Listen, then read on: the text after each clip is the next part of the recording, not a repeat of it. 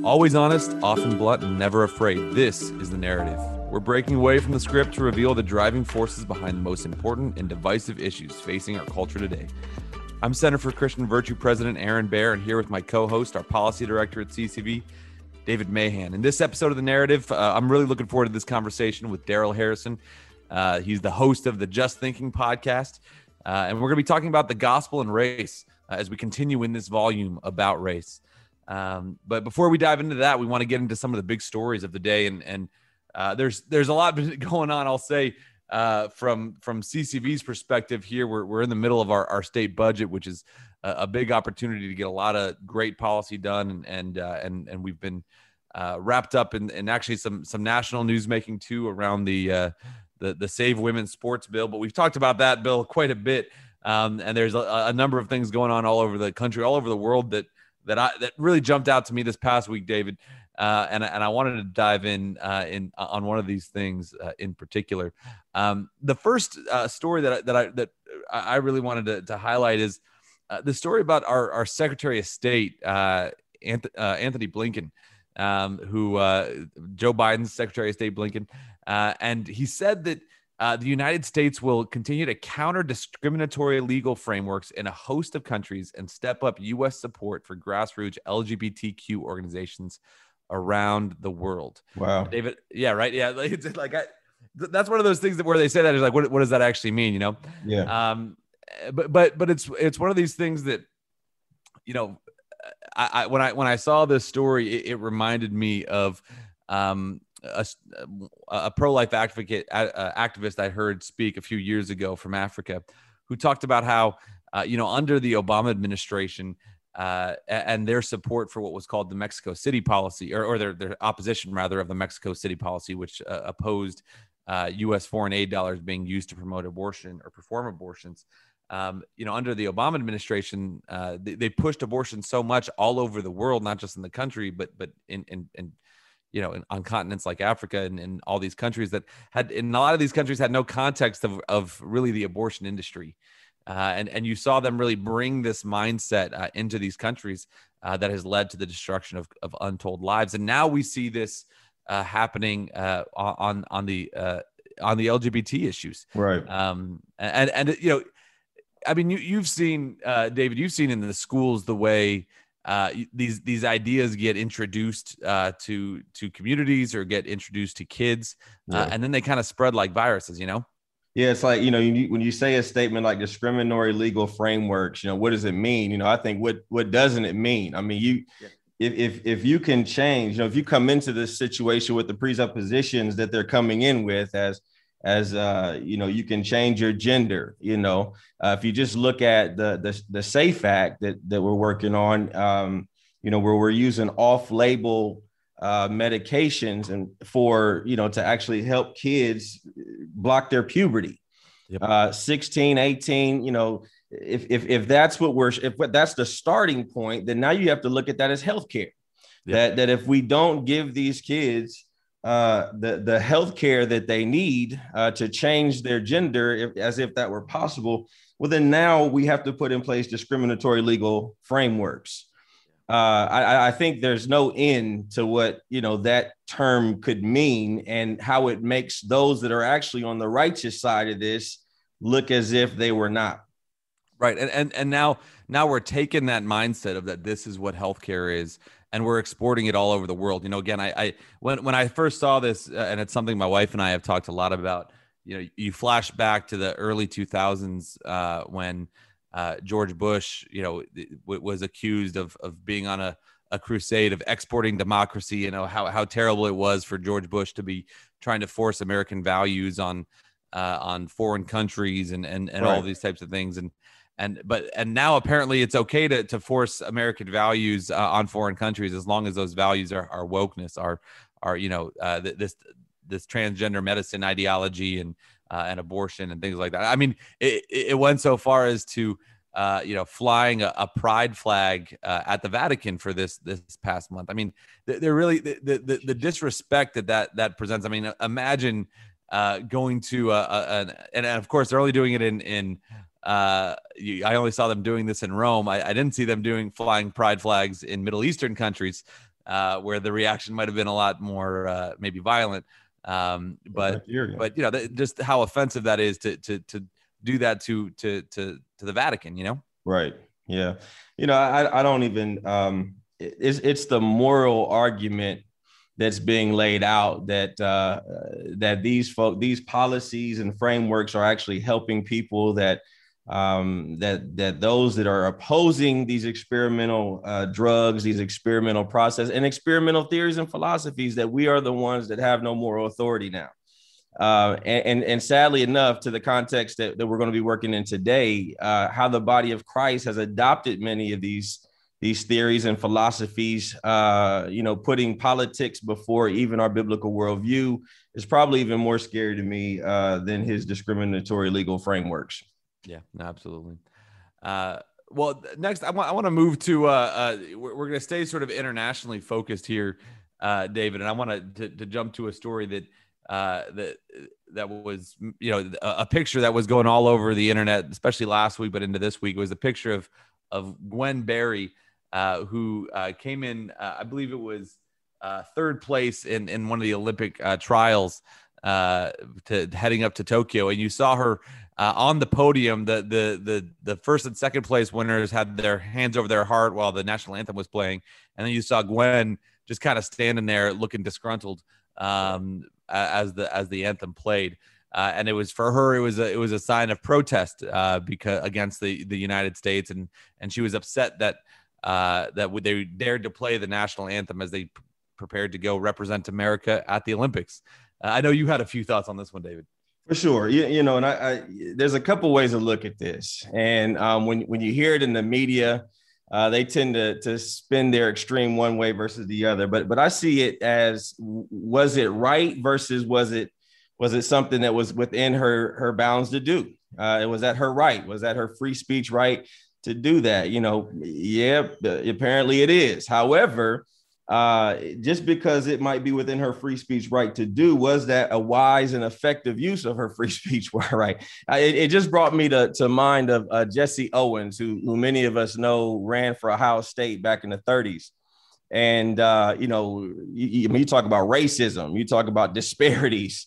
He had to fight all of that. Uh, you know, Jim Crow laws, all of that. And, and uh, there was there was an episode uh, that, that he went through with some of the urban leagues and NAACPs uh, that told him that that the way he should protest is is uh, to not go to Berlin, uh, Nazi Germany, uh, Hitler's Berlin, and compete. That that was supposed to be the way he protested. And honestly, if you're going to protest, I think that's the way to do it. You know, why would you go all the way to the Olympics uh, to run and compete for a, co- a country and all of its people and then dishonor that country's flag. I, I just don't see wisdom in that. But I, there was a, you know, when when when Jesse Owens won the four medals, uh, you know, you have that, and you know, several years later in the '60s, uh, you had the guys that stood on the podium and put up the uh, their fists in protest, um, Black Power, and, and, you know, protest. And this is what he said to those guys. Uh, he said, "These kids." Are imbued with the idea that there's a great ideal of injustice in our nation. In their own way, they were trying to bring out uh, what is wrong in the country. I told them that the problem certainly belonged in the con- uh, continental borders of America. This was the wrong battlefield.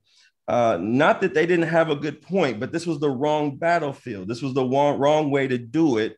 And um, their running performances would have done more to alleviate the problem rather than the dis- disrespect they showed to our flag and the discourtesy shown to the Mexican government. I feel the way that, I, and I agree with him, I feel the way that Jesse Owens went about his protest was to honorably uh, get out there and, and strive for excellence, celebrate excellence, advocate for the opportunity of others to achieve excellence.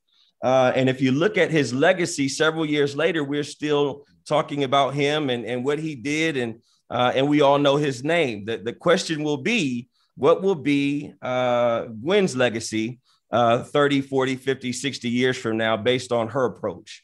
And uh, I would say that we'd probably still be talking about Owens and not Gwen.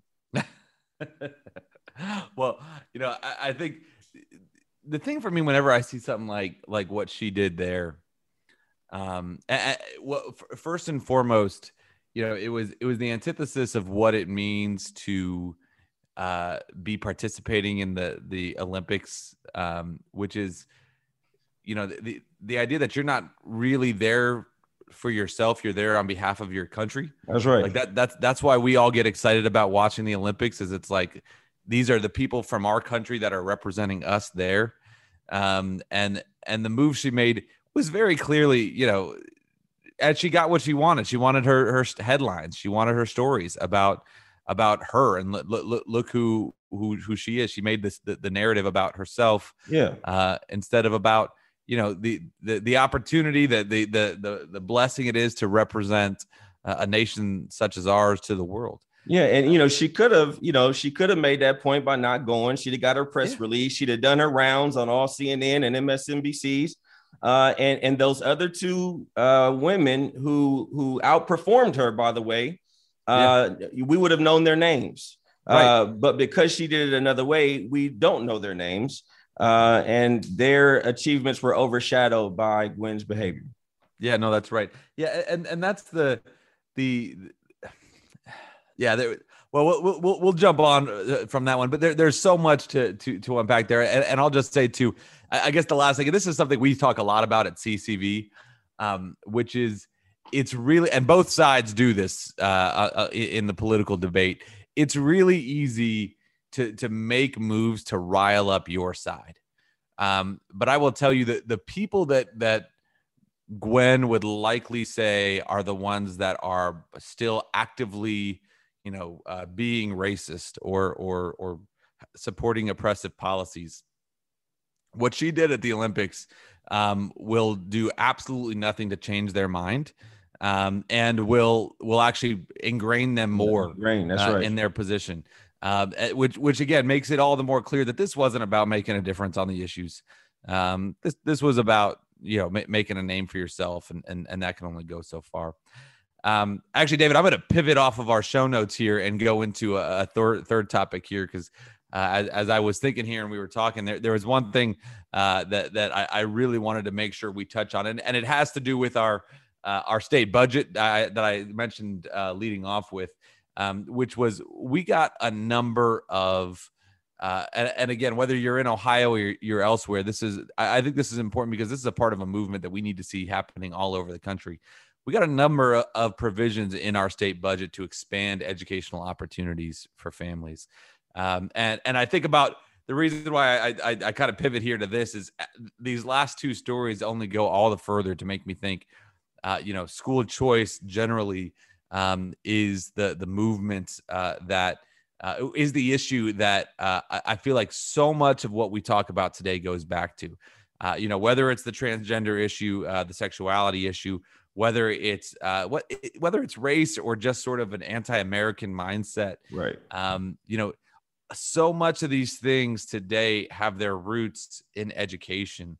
Um, and and you know as we've been pushing really hard in ohio with a lot of our allies here uh, and nationally for, for school choice and as we are about to make a really hard push for what we call the backpack bill which is universal eligibility for school choice programs like a voucher or like an empowerment scholarship account um, it, I feel like the, the, all roads lead back to this because if we're not talking school choice, we're not really talking about fixing the issue, you know? Right.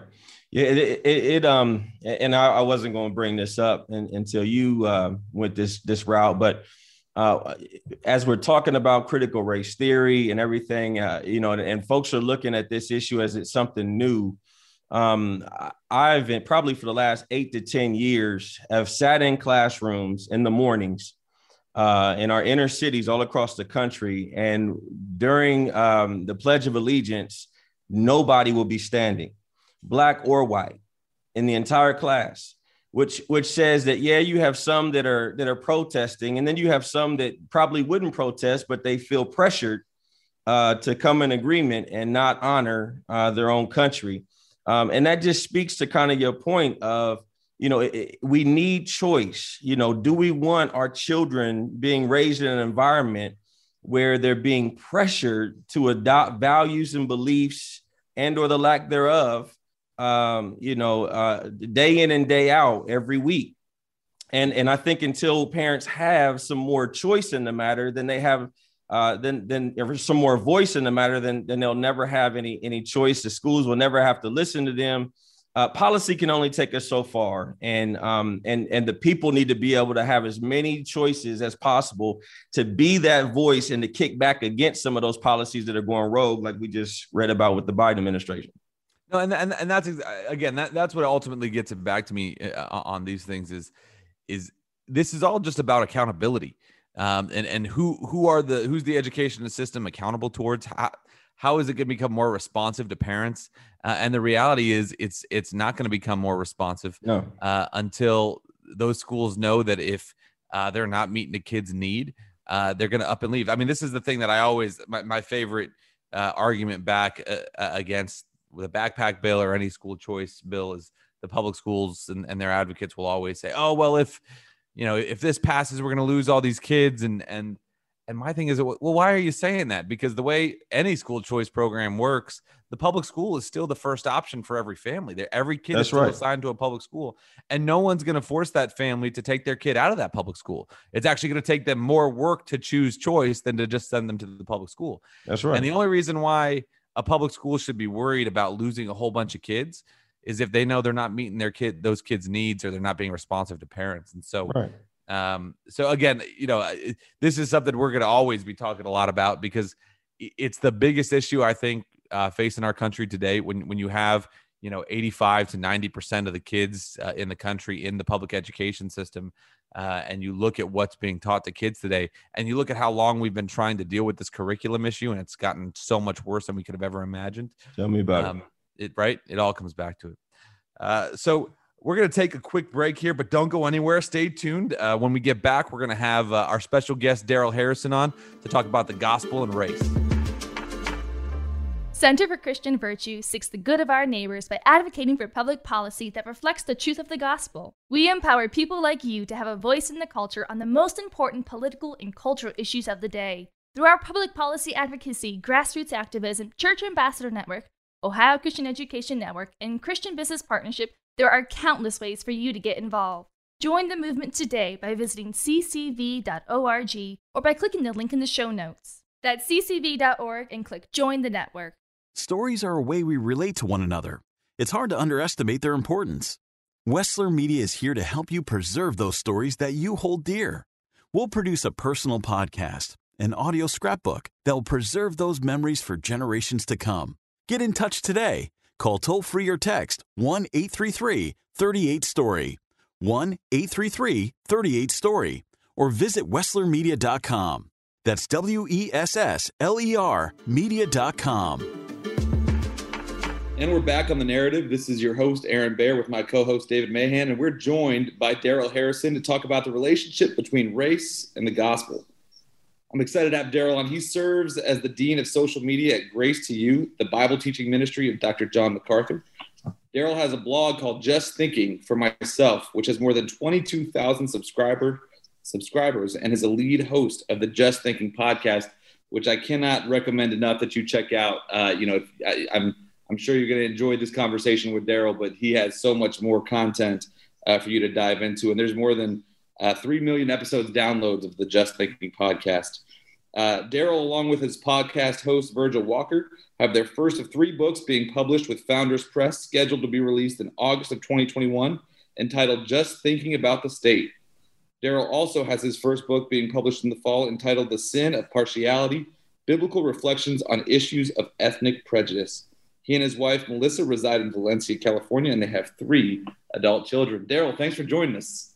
What's up, Aaron? What's up, David? Good to be with you guys, man. You as well. I've been excited about this one. Yeah, no, for sure. And, and Darrell, I'll just say, you know, we've covered a lot of ground so far on on this volume on race, um, but I've really been looking forward to this conversation because I, I feel like uh, everything else that we're talking about, if we can't get this right, if we can't understand what the Bible has to say about race, what, what the gospel has to teach about race, then everything else in our conversation is, is going to get off. Um, so I, I, I kind of want to start super high level with you uh, and and and work down from there. Of you know what what what does the Bible teach about race? What does does the Bible speak specifically about race? Maybe even as we understand race in America today, but what, what does the Bible have to say about race? Yeah, so the Bible does speak to race, but not in the same context as the culture speaks about it. So I think that's one thing we need to make clear right off the bat. You will see the word race in scripture, uh, but when scripture uses the term race, it's using it strictly in a biological term, as in terms uh, in the context of type, a type of a, a type of existence, if you will. So when scripture talks about race, it's talking about a genus. The, the Greek word there is genus, a type. Okay, so when it talks about uh, you and me, Aaron, David, as being uh, creations who bear God's image, is talking about race in terms of a type.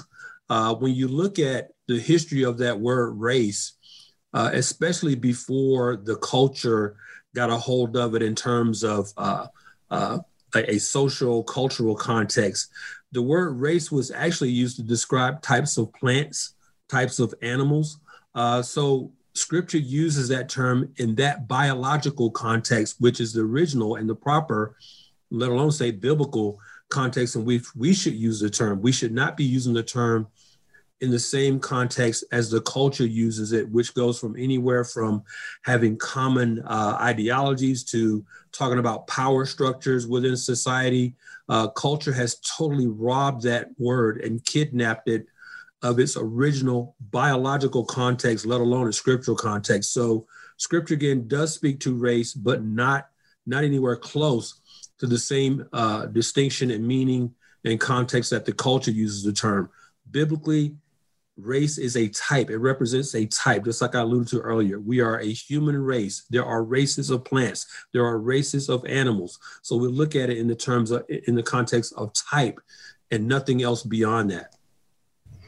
So when when we start in that from from that framework, then Darrell, um, and we we kind of bring that into our our cultural conversation that we're having today, especially in in again, I think there, there's a lot of um, you know false claims people make about the church uh, and Christians generally today about how we we don't want to talk about our our nation's uh, racial history or the racial tensions our, our, our nation has had but we we I, one that's that's just a, a, a false claim to make but a lot of times it's it's we want to have the conversation in, in, the proper context. What what would be the proper context for today when we're talking about you know may, maybe the differences between the black community and the white community or the tension that people say that probably that's probably the better place is to say the tension that people are uh, are perceiving between the black community and the white community yeah. Uh, first of all, I think I have to dispel the very concept of Black community. I have to dispel that right away because when we're talking about tensions, what you're talking about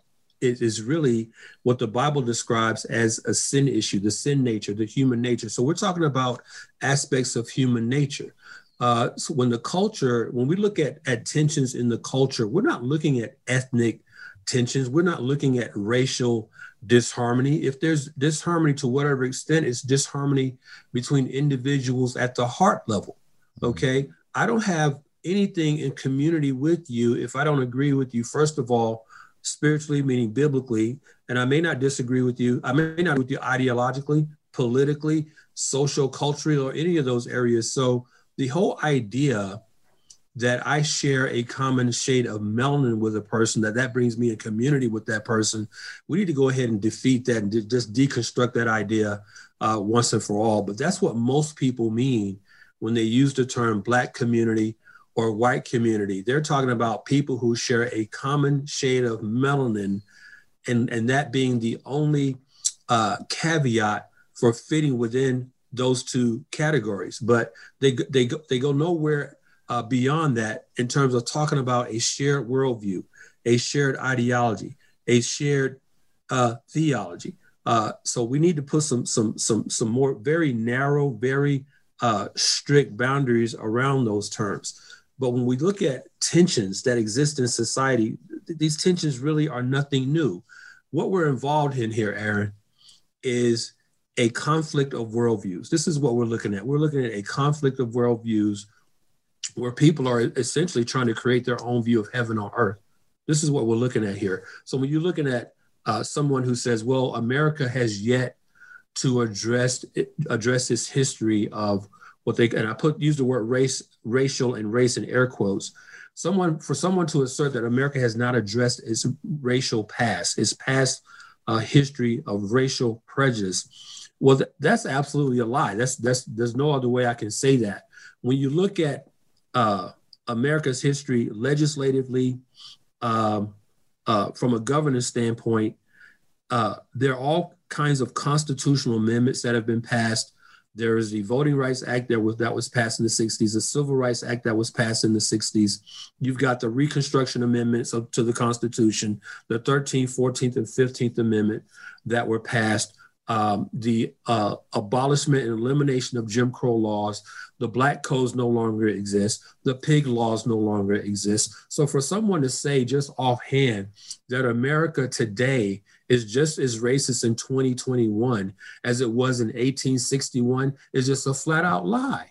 It's just a flat out lie. However, you've got people out there who have this sort of uh, uh, utopiistic view of America, whereby they they, they they're, they're sort of uh, uh, imparting onto America because America doesn't yet uh, uh, look like this sort of uh, multicultural intersectional utopia that they would like it to be that that that, that because that's not reality for them they want to uh, imbibe upon this nation the same uh, ethnic mindset that existed 160 years ago that's right and that's not true so what we have to do is we we, we need to be able to as christians be able to know our history let alone know our Bibles well enough to be able to push back against these presuppositions, these false presuppositions that have no basis in fact whatsoever.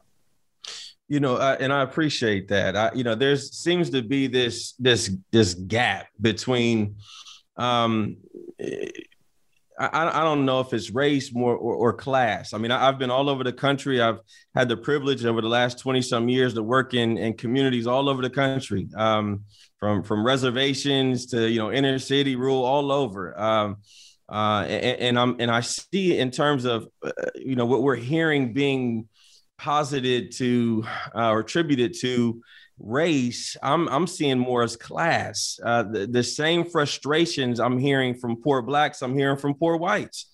Right. Um, you know, and, and I think that it's just kind of being targeted all to to race causing a division. I mean, if you look at some of our uh, our, our mixed race churches, congregations across the country, everything is fine until it's time to vote you know, in, in the in the in the barber shop, we all in agreement, you know. But when it, you know po- political season comes up, that's where you know we tend to kind of divide um, uh, uh, on, on on ideological things. And so, do you see it as really a, a race issue or more of a class issue um, that that's you know kind of being blown up as race? Yeah, that's a great question, David. I, and uh, I don't mean to confuse your listeners by my response to your question, but I think it's both. And I'm going to explain what I mean by that. First of all, I think what we've done with the current narrative uh, that we're hearing in the culture and in society today, they've uh, sort of uh, they've converted the word race from a noun to a verb. And what I mean by that is that they're applying a definition and a context to the word race so that it seems that race has its own intrinsic innate power to make someone think or believe a certain way. Uh, and, and this is this is just a, a resemblance of why is it so important to define our terms. Race is a social construct. Race has no basis in biological fact, scientific fact, let alone theological fact. You've got even critical race theories, theorists rather, who have acknowledged that race is a social construct. So what we're really digging down to when we talk about race, we're talking about attitudes about how a person looks. We're talking about attitudes about a person's sociocultural status. We're talking about attitudes that we have about people who are different uh, from us. This is this is really biblically what it boils down to. What do we think in our hearts about people who don't look like us, who don't live in the same zip code, who don't uh, eat the same or like the same foods, who don't have the same jobs, who, who, who we don't have anything in common with. In our hearts, what are we thinking about this person? So when when when when when society says, yeah, race is the problem, Well, first of all, you need to define race. You need to find what's the problem. And then be, before we can even have a conversation, we have to answer those two questions. What do you mean by race? And what do you mean the problem? See, the problem is presupposed upon a myth. And the myth is this, and, and we're getting this wrong in the church as well. The myth is this the myth is that the gospel is about material equality in society, that there should be no disadvantages, no unfairness, no injustice whatsoever. And the fallacy of that worldview is that the gospel addresses a sinful world. So, how in the world can you expect uh, perfect equality, perfect justice, perfect fairness in the world, in a world that by definition is imperfect? Yeah. So, so, so that's one aspect of it. So when I say both, yeah, it's both. It's been one reason is because we've misconstrued this idea of, of race and sort of given life to it. It's dynamic now. It's not static. Race causes problem. It's not the heart. It's not what I think. It's not my mind. It's not my sin nature that's causing these problems. It's race. It's something ex- existential outside of us that's in society that we can fix. And then, second of all, again, is that myth where we have within evangelicalism, especially, where we've got this idea that the gospel is some sort of moralistic template to make this world better. And I, I, that, that's a frustrating point for me because that's not what the gospel is about. Because when you when you look at the gospel that way, you really have to stop calling it the gospel. If you see the Bible, God's word, uh, the message of the gospel as merely a sort of uh, moralistic template to call people to behave better, then what you've done is placed God's word, the Bible, and Christianity on the same level as Hinduism, Buddhism, Islam, Taoism, all these other moralistic uh, worldviews that leaves it up to us to better ourselves. Okay, but the gospel is the only only worldview that addresses the root cause. This is why it's so imp- important to challenge folks to define well, what do you think the problem is? Well, the problem is not inequality. The problem is not unfairness. The problem is an injustice. The problem is our sin that results in those things. You see, so so yeah, that's why I say it's both. It's both race is the issue, and then it's also class. There's gonna be classes. There's gonna be classism in a sinful world. This world is not intended to have every. And when you think about it, David, think about this. People talk about uh, equal opportunity. Mm-hmm. Do you really know how impossible that is? How impossible it is to give every person the same opportunity? Mm-hmm. So we got these things right. The Olympic trials are going on right now as we record this uh, interview. Now, for me, I used to run track in school. I was a sprinter. I ran the 100, the 200, and the 400 relay. Now, right now, though, just because I used to run track, do you think I can step on a track right now and qualify for the Olympic Games? No. Should I be allowed to? Should I be allowed that opportunity to run uh, in the Olympic trials to try to make the Olympic team just because I say I want to do that? No, no. There's got to be some some parameters. There's got to be some some boundaries here. Right, uh, but right. to, the very idea of equal opportunity is fallacious. It's impossible on its face to accomplish something like that. And the gospel has never been about that. But we've got people in evangelicalism within the church who view the gospel as some sort of moralistic way to make sure that this world becomes more fair. It's not going to happen. Uh, amen. Well, and again, I think even to the way when when what you started off there talking about uh, the gospel in, in this context of of uh, of of injustice and and I mean if you think about what what what the what the good news actually is of the gospel. It, it, it started off with, with, one of the gravest injustices of all time of Jesus going to the cross for our sin, uh, and and and bearing. You know, there could be nothing more unjust than, a, and an innocent right. That's man. A, that's the most blatant example of equality in the history of the world. Yeah, and and and, and that, but that even further, and and, and I want to get into critical race theory here just, just for a minute, um, and and really, um, you know, you you have some folks today uh, you know, there there are folks, uh, obviously, I, I, think on on the far left that would that, that, think critical race theory is a biblical concept, and I, I, think that a lot of that is is is really easily knocked out. But then you have some folks uh, that are writing things about, you know, let, us let's, let's eat the meat and spit out the bones of, of critical race theory. Um, and and you know, from from your perspective, Darrell, is is there anything in critical race theory uh, that um, maybe is only found in critical race theory that we can't get anyplace else uh, that that would make Christians want to turn to something like that for for no. understanding God's word better?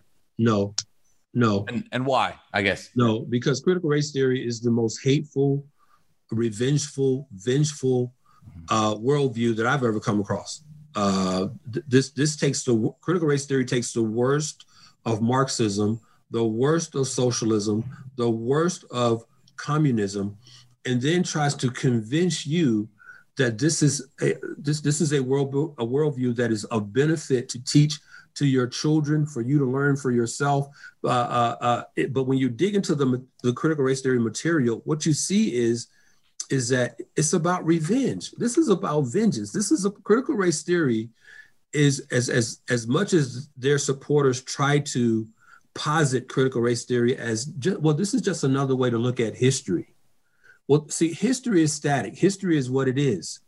History, the reality of history is what it is. It cannot be changed.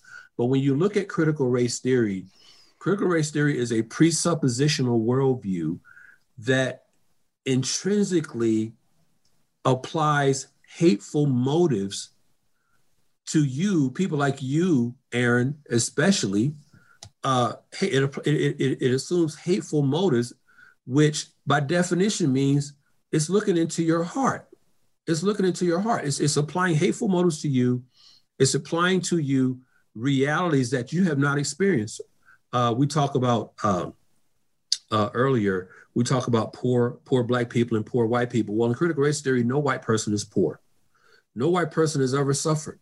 No white person has ever had to struggle uh, for anything. But this is this is one of the presuppositions of critical race theory. So we talk about class, David. Critical race theory takes the Marxist idea of classism, mm-hmm. and then, if you can say this in this way, it improves on, on Marxist classism by driving down to the intersectional level.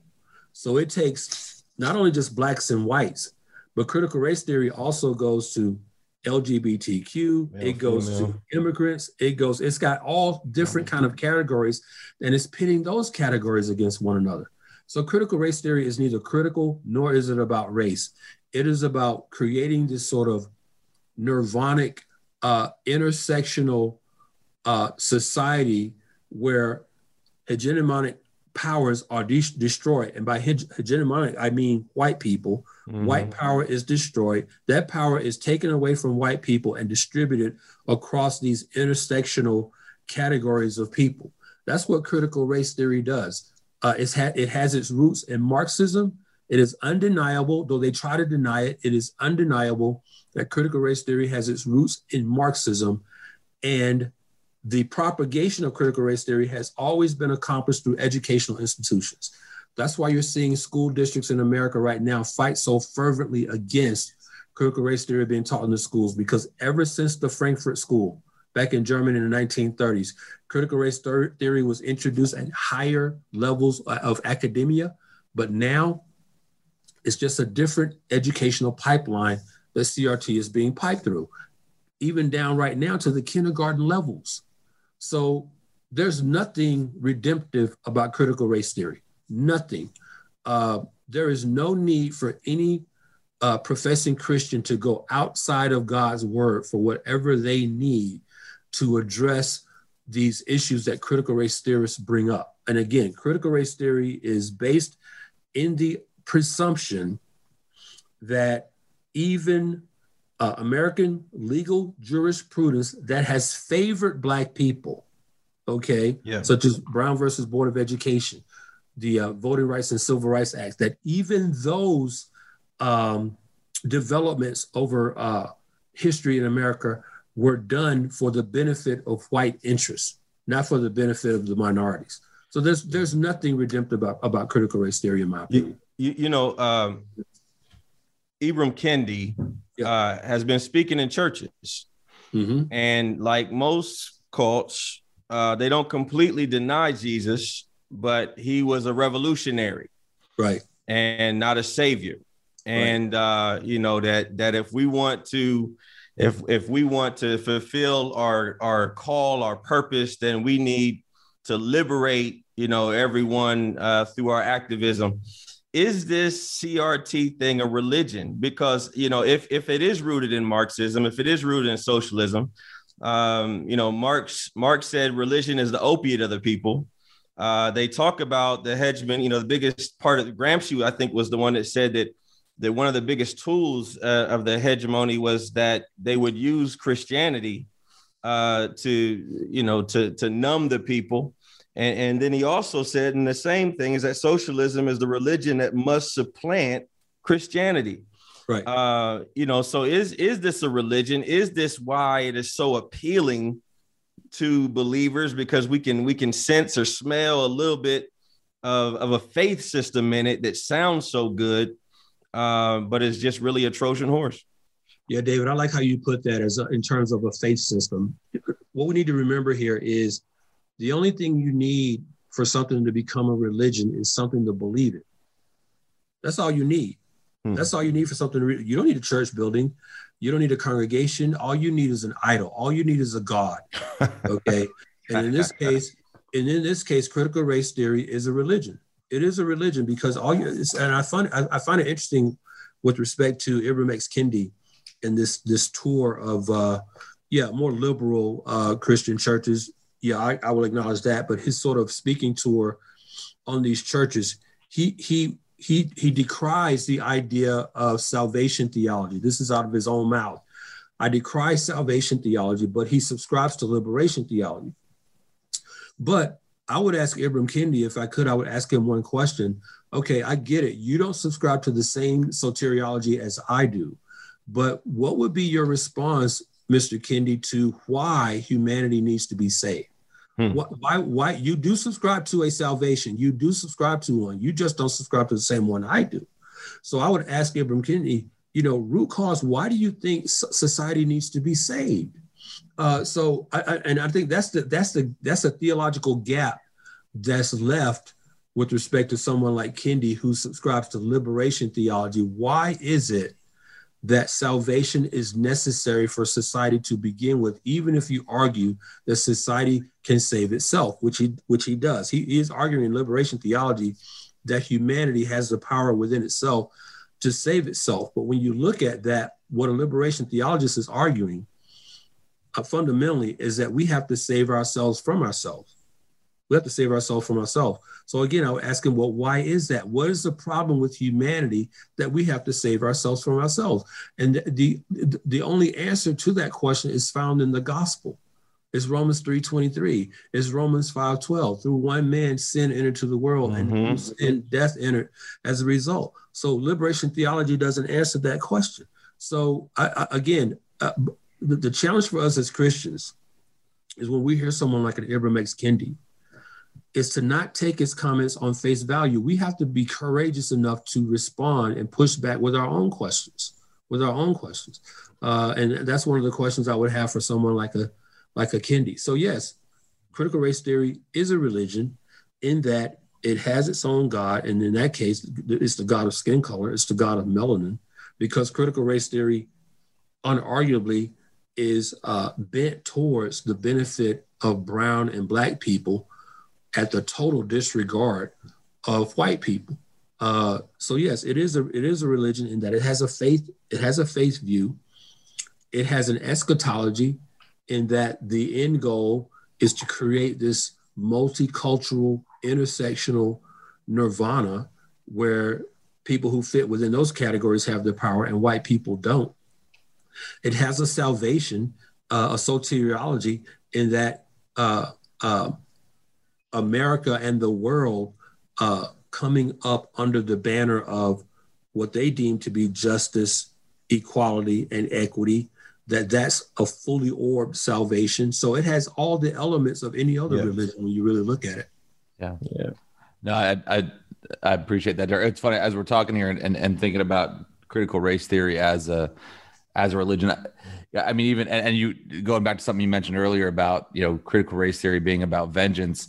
Um, there, there's nothing more antithetical to the gospel, which you know means good news um, than critical race theory. Because what what what is the good news? Well, the, the, the good news is redemption. The good news is is grace. Mm-hmm. That's mm-hmm. That, that, that's what the, the, the if if you boil down what what the, what why do we celebrate uh, you know Easter? It's that hey we we have uh, we have you know salvation through our faith now. Uh, we mm-hmm. can be forgiven, and and critical race theory is a is a mindset of uh, sort of perpetual uh, accusations, uh, per, mm-hmm. per, you know, yeah. perpetual condemnation. Um, again, something more that, that, could not be more antithetical to to the actual gospel. Um, Darrell, I, I, now want to have a conversation that'll probably get me into a little bit of trouble, um, but those are the best ones to have uh, as we're winding down our conversation with you here.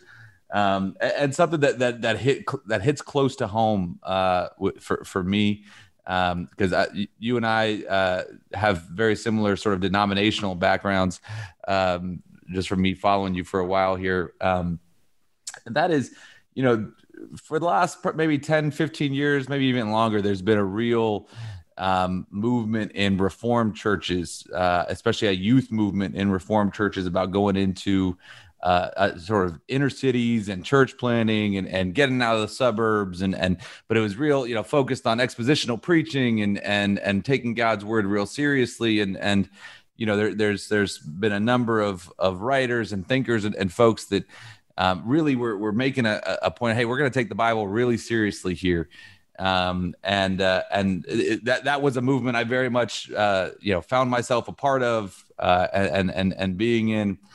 And yet, over the last, you know, three, four years, um, you know, maybe back to 2016 when Donald Trump became president, um, I started seeing some real cracks uh, in this movement, and and it, it's in this movement that I've I have seen uh, the most amount of churches uh, adopt critical race theory or fall into that. Um, what what happened? where where did this come from? How how did you know from, from your perspective?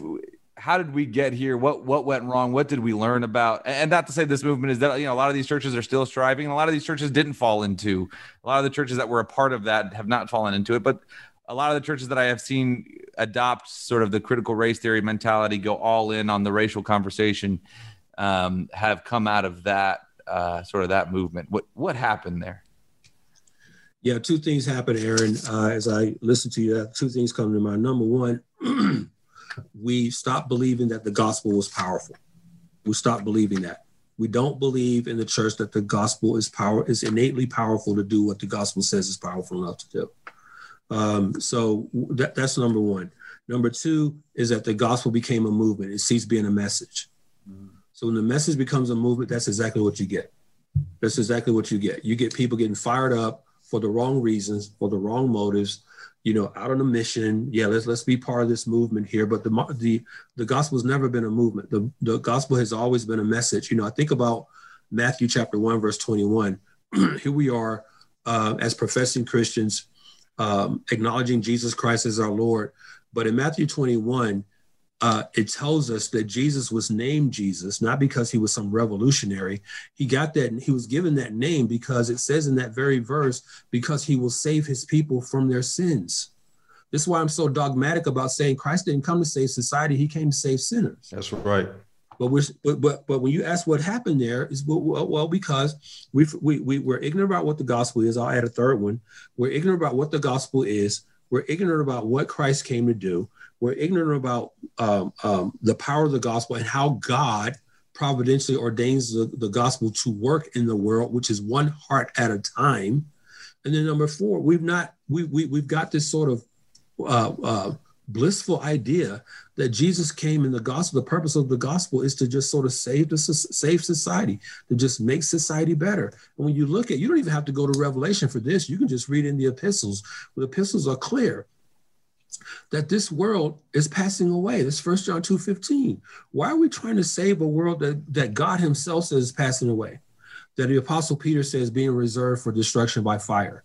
Where Revelation talks about God's going to create a new heaven and a new earth. Why, why, why do we think, again, Jesus the moralist, Jesus not Jesus not the deity, not the not the redeemer, Jesus the revolutionary, Jesus the moralist. The gospel is moralism. The gospel is just a set of rules. Do this, Don't do that.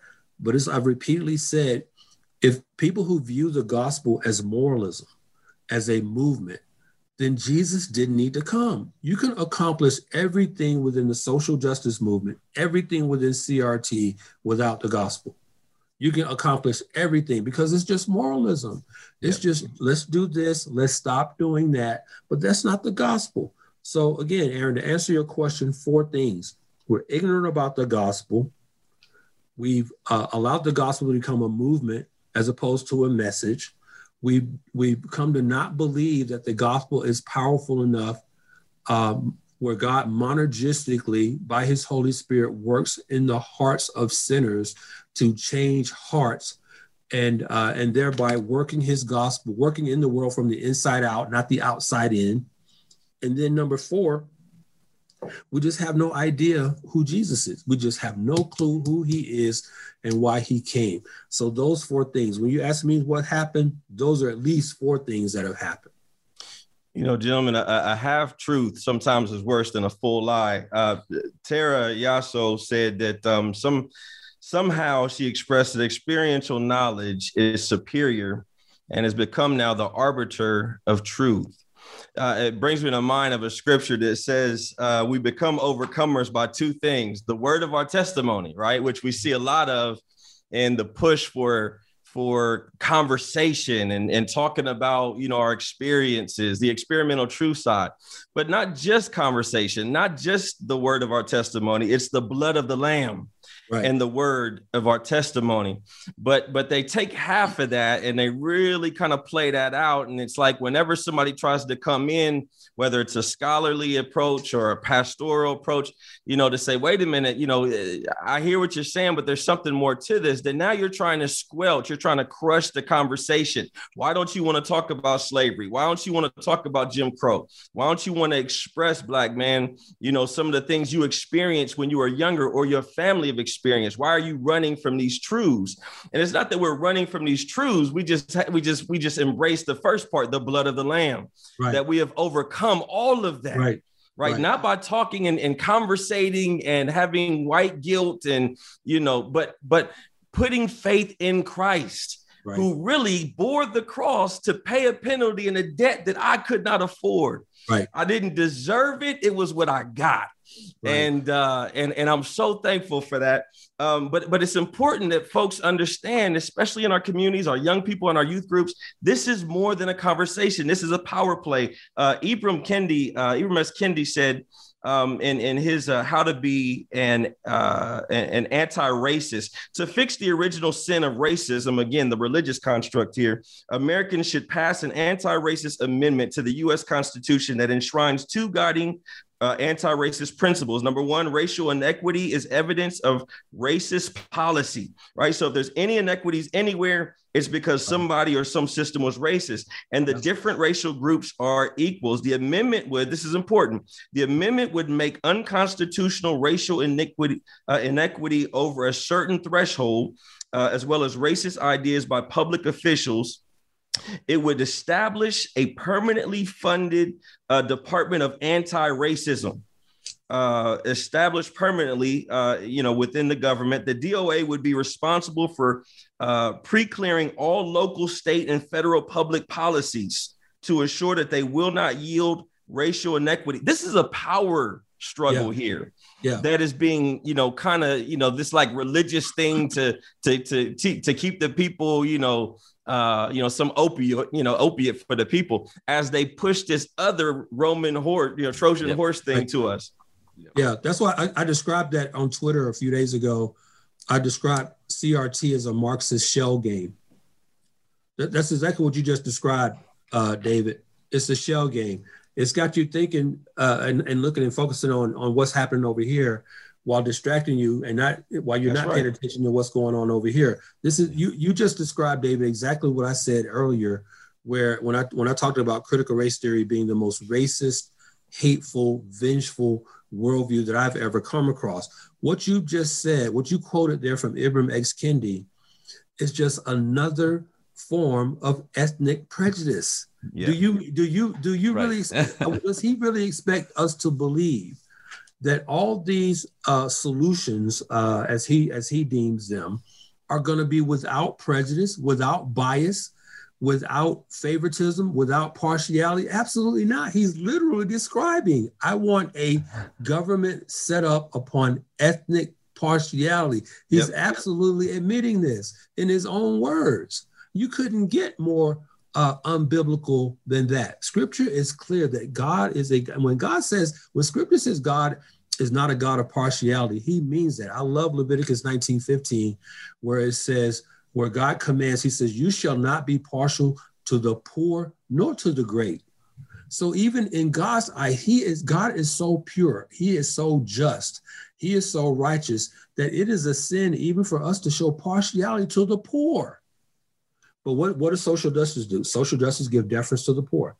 Critical race theory gives deference to not just the poor, but black poor white poor critical race theory couldn't care about you. Matter of fact, there are certain there's certain aspects of critical race theory that makes you think they just want white people done away and just obliterated from the planet altogether. But when you look when you listen to Kendi, just listen to the presuppositions that are intrinsic to his assertions there. Racial inequality. What is that? Define that. This, is, this was a problem with the book Divided by Faith. They just threw a bunch of statistics out there and then just and then based those statistics on the presupposition that these these uh, differences, these variances, these disparities were all racially motivated. So, and this is what Kendi is arguing. He's arguing a presuppositional worldview that's based on the presupposition that everything in society should be fair, should be equitable, especially in terms of material property. So, so th- th- this this is just really frustrating to hear because Christians, there's there's so many evangelicals out there today who are buying into what Kendi is saying. They say, yeah, yeah, society should be more fair. Oh, really? Why? Who, who says that? Show me that in scripture where society should be more fair. No, uh, uh, but we have to, we, we have people out here who are, who are buying into that because someone like Kendi says it, and Kendi's written books. He's appeared on stage at churches, so I should give this guy. Well, well wait a minute. I, I, got I got to cut in here, uh, Darrell. Like, why? it, based on what you're saying, right? That that, that life's not fair. Um, you know, the, there is this whole equity equality thing. You know, why do we need public policy? Why do we need you know, we got folk, there are disparities in communities. You know, I, I go to schools that have everything and I go to schools that have absolutely nothing. Uh, you, you know, that I have seen some injustices. So just to play the devil's advocate, like why, why do we need to work for you know for justice or or why do we need any of these policies or anything that we're doing here at CCV to help the disadvantaged? I'm glad you asked that question, David. And here's the thing. Here's where the, again, here's where the gospel comes into this. Um, I think about I'm a, I'm a huge history buff. Uh, I think about a guy like Neville Chamberlain. Okay, Neville Chamberlain is famous or infamous, depending on how you want to look at it. for uh, meeting with Adolf Hitler, getting a peace treaty signed, and then coming back to Britain, coming back to London, walking off the airplane, waving the peace treaty in his hand, as if he actually, hey, I got Hitler signed it. Hitler signed it. Well, it wasn't long after that peace treaty was signed that Hitler invaded Paris. right. Yeah. Okay. So, so the question about policy, yes, let's and, and let me say this. I don't want to get into too deep in the weeds here, but I don't like that word fight I just don't like that word fight because, and, and, and here's why. And I get what people mean when they say that. We should, we should, as Christians, as the church, we should do what we can to uh, improve uh, the lives of those um, in society, in the society where we live, because we live in that society. We share that society with them. But we should never think that enacting a policy, a law, or a uh, protocol is going to have any effect on the human heart. We should never think that. And I think that's a mistake that we make. This is why, personally speaking, obviously, I'm against abortion in every circumstance with no exceptions. Okay. However, I'm not the type of guy who's going to, uh, you're not going to see me in a march for life. You're not going to see me protesting outside of an abortion clinic because and then and listen, no offense to anyone who, who who chooses to go that route. What I'm trying to get at here is how God works in the hearts of people. Once they hear the gospel, God God's Holy Spirit works in the heart of that person to change their heart. So what I want the what I want the woman or the or the man or the couple who's considering abortion, what I want them to do is not consider this th- their situation on the terms of whether it's right or not to uh, to take the life of that unborn child. What we need to get them to understand is that that unborn child bears the image of God. We've got to raise the level of how they see that child so that they see that child the same way God sees it. Yeah. Okay. So policies, yes, let's strive for those. Uh, better laws, let's strive for those. But as I've cons- consistently said, laws are only uh, effectual to the extent that our hearts are inclined to obey them or not. Amen. To Amen. obey them or not. So that's the problem with policies. Pro- policies, and that's why I bring up Neville Chamberlain. Neville Chamberlain was naive. He didn't. Uh, he didn't.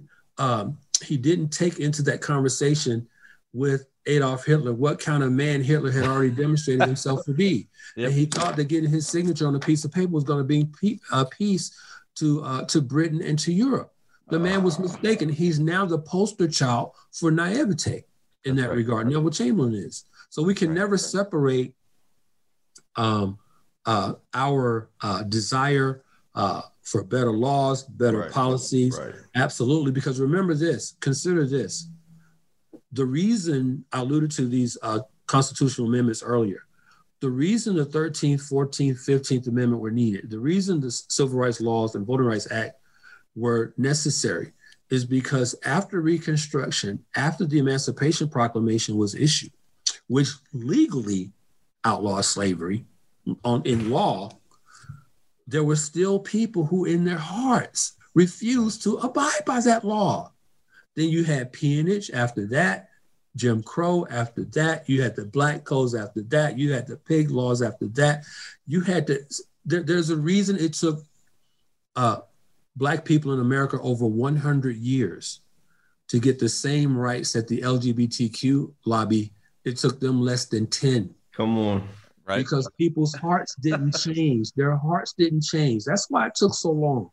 Okay, so we can never separate uh, legislation from salvation and then legislation from sanctification. That's what we need. Amen. That'll that'll preach that, and that's a that's a great place to end here. It's funny too, David, as you're saying, uh, as you were reading that. I hate leaving from, it here, man. Oh no, no, but but but I'll just say, as you were reading that list from Ibram Kendi, it was we, we just got through our state budget in Ohio, and and we just put more billions of dollars into the 22 and a half billion we already spend on education. And I'm looking forward to two years from now when the public schools come back and tell us how we've underfunded them again. Yeah. Uh, but we'll we it's will we will the money right? we will wrap there with our, our, our special guest, Darrell Harrison. Uh, and thanks again for tuning in to the narrative presented by CCV and produced by Wessler Media. We're grateful to discuss the gospel and race with Darrell Harrison. And if you enjoyed uh, today uh, today's episode, don't forget to subscribe anywhere where you get your podcasts. And we're your hosts, Aaron Baer and David Mahan. And we'll see you next time on the narrative.